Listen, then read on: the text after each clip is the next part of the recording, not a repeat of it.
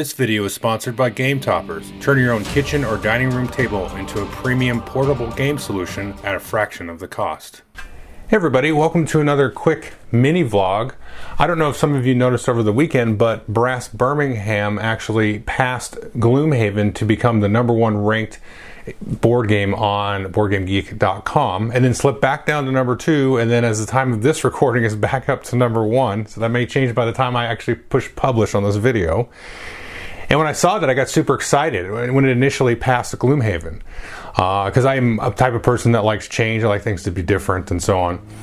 And uh, I was really excited about it. And I was like, oh, I'll make a, a vlog about this because what I did, I'll have links to these geek lists below, is I went and looked at all the number ones that there's ever been on Board Game Geek, and there'll be links below.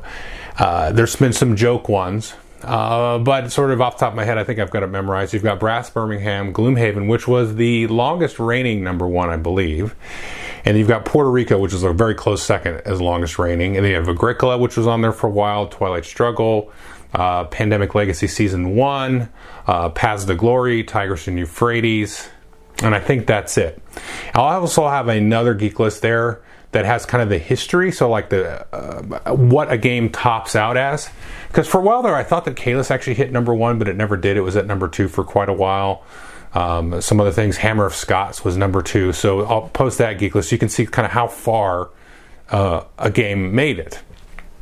So, like I said, I was really excited because Brass Birmingham has been kicking around for a while and you know it's kind of a, the newer iteration of brass which i really like and you know there's been age of industry and all this stuff and so the game has kind of like been developed over time uh, and it was cool because it's a very different game than Gloomhaven. When Gloomhaven was a very different game than Pandemic Legacy, uh, although they do have some things in common. But th- those games are all different from Twilight Struggle, from Agricola, from Puerto Rico, and the reason it's I think it's kind of important, relatively, is because the number one game is kind of like the face of the hobby. You could definitely argue that back and forth. You know, uh, is Board Game Geek necessarily the face of the hobby, quote, so to speak, and all that stuff? But let's set all that kind of aside. It's the number one game theoretically on the planet right now is Brass Birmingham as of this second.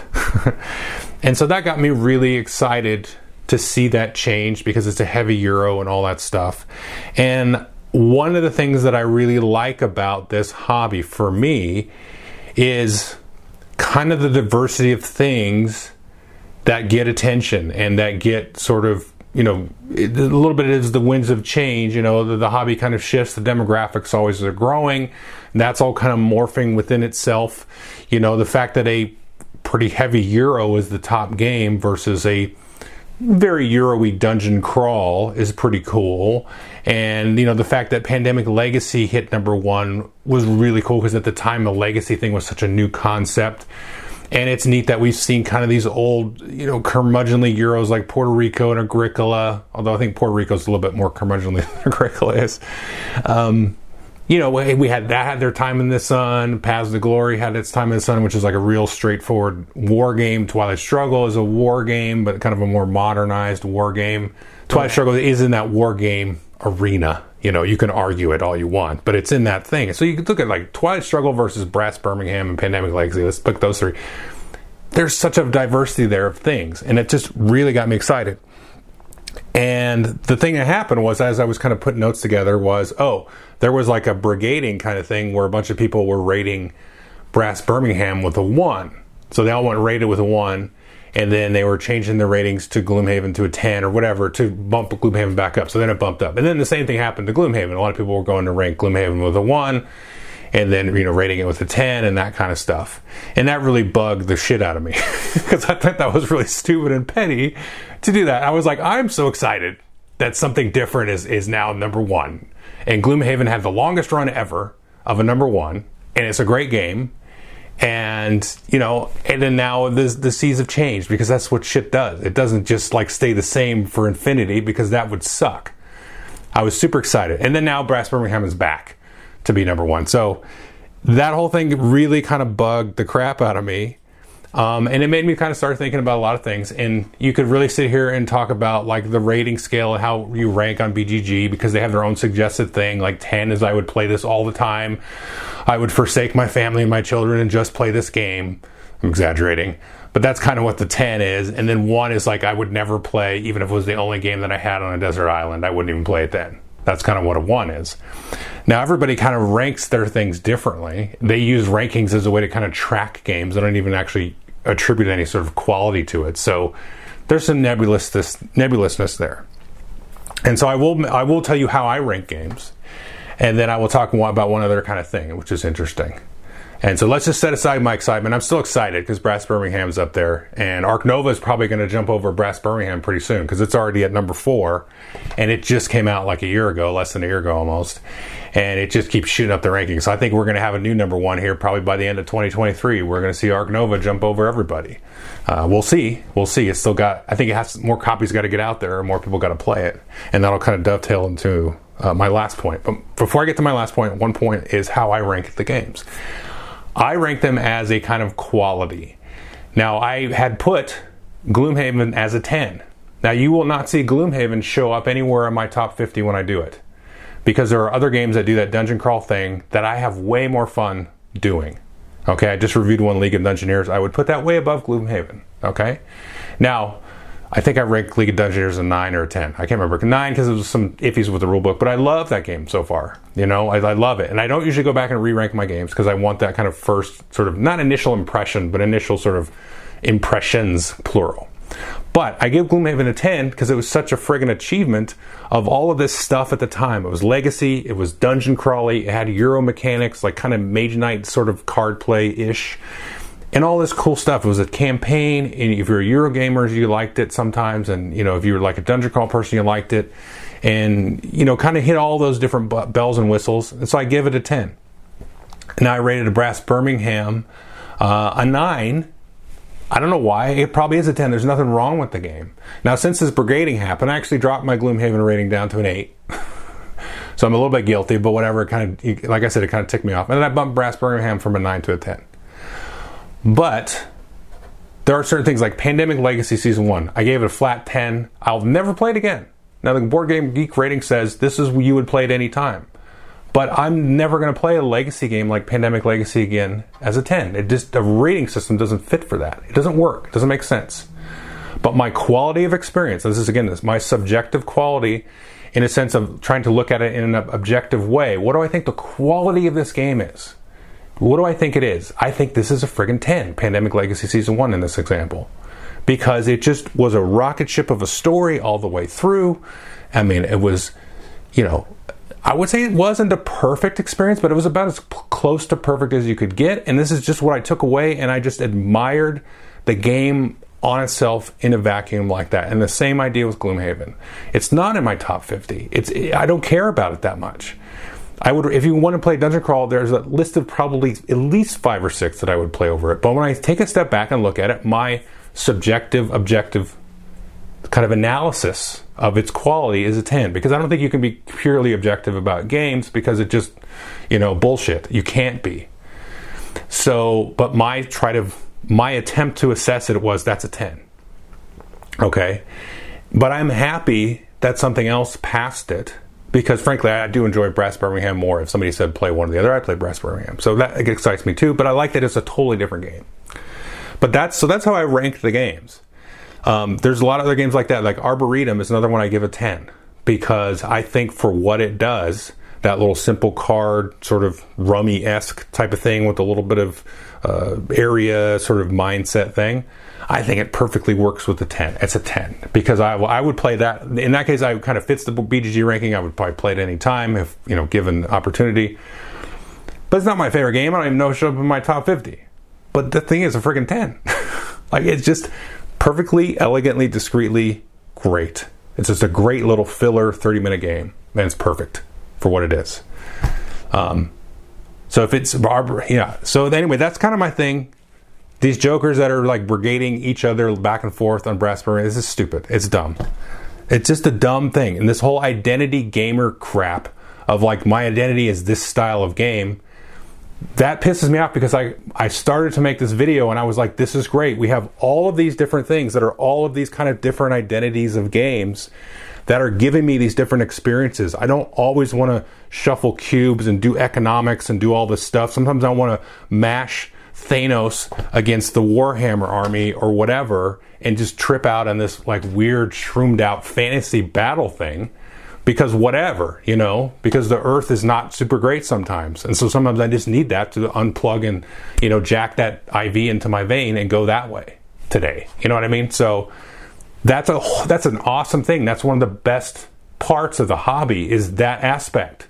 Is that I can push and pull and do whatever I friggin' want to do based on my mood or whatever, or whatever I feel like getting into. I can go relive the 1960 election between Richard Nixon and John F. Kennedy if I really want to sit down and sort of be in that mind space. That's great. That is not any better or intellectual or anything than playing Warhammer on a tabletop. It just isn't. It's just whatever you feel like. So this identity thing, which I think was what drives some of this like brigading, because how are you so invested in a game that you're going to go rate this other game that you've never played a one, so your game can be on top? That makes sense. So that dovetails into my last point here, and I will put a link to a video by Eric Martin, who works at Board Game Geek, and he sort of reestablished um, a nice baseline for you know how the ratings are. I thought he, he covered it pretty pretty deftly there in this whole thing and this kind of reaction, you know, that you see people being invested in a game and stuff. Uh, he had some different takes than me, and I, but I largely like 95% agreed with everything he says in that video. There was one thing that I thought and he kind of talked around it too. So I wouldn't say I necessarily disagree with him here, um, but I just had like kind of a different spin on it. So let's just set kind of a thought experiment here. So let's say you are somebody that, I'm going to steal a little bit from Eric. You, you're somebody that played Pandemic, didn't really like it. Like you give it a five or a six, let's say, or maybe you hated it. So you go and you rank it, and that's fine. You don't like Pandemic, you give it a five, whatever, whatever you feel is appropriate based on your sort of take on it. And then Pandemic Legacy Season 1 comes out and you, you're like, ah, legacy, maybe that seems neat, but it's pandemic. I don't really like that, so I'm not even going to look at it. Okay, so now you are sort of logging a phantom non-rating because you didn't go in and log it. Because if you did play it, you probably get of a five or six, maybe a four, because you're like, oh, it's, it's not only is it something I don't really care for, now it's a legacy and I have to play it 13 times, so you might even drop it down lower. But in this state that you're like, okay, I'm not even going to play it. So most people Eric says this and I agree with it, are just going to go, oh, don't care for that, move on, and not go and actually downrank the game because they don't want to play it. Now, some people will go down, I've seen them, especially with legacy games and other stuff. They go, that looks like a game I don't want to play. Let me make sure I give that a four or three or a one. there are people that will do that. But Eric and Eric kind of talked around this. You can go watch the video and kind of get his words. But he was also like, well, in a way, the BGG ranking sort of fails because it isn't logging the normal person that doesn't want to go downvote a game. It doesn't log their thing because it could be um, very honest and sincere that they would give it a five because they just really wouldn't play it and they can kind of see that. And maybe if they did play a couple of games of it, they'd end up giving it a five anyway. But that five doesn't exist because they've moved on with their life. And I don't think I think that's perfect. I think that's the rating system working as designed in that particular case. Because if you look at let's take a look at Gloomhaven. Now, like I said at the beginning, that was this perfect storm of things that people really liked. Dungeon crawl, nice modern mechanics, legacy stuff, campaign, etc. Good combat, you know. So that was a perfect storm. And so that stretched its sort of umbrella and its little bubble and its membrane around a larger swath of people than everything else. So, you know, if you take the BGG rankings as they are, it bubbled it up to the top, and that's fine. That is a way, it doesn't push anything else down unnecessarily. It just happened to rise to the top in a very, I think, very positive and healthy way. And I assume in a healthy way with Brass Birmingham when it hit the top, when Twilight Struggle and it hit the top, and that kind of stuff. So people really love the thing that's bubbling its way to the top. Okay, so that to me, I think that's an okay sort of state to be in. Now you can debate the aggregate algorithms and all these things that you know BGG does in a in a, a, transparent and sometimes a hidden way with some of its shill ratings that it throws in fives to everything and to kind of even stuff out. I don't know. I'm not going to get into the math of that. I don't know if the math is, is good or not. Um, I think that's another debate. But I think that if the outcome of it is a lot of people love this thing, even though there's a lot of people that, maybe even more people, that just don't consider it, they don't even think about it, they pass it by, then it's okay that these things bubble up to the top because these are the most enthusiastic people about it. And this is where the game, the enthusiasm lies in the hobby. Right now, it's like Gloomhaven, Brass Birmingham.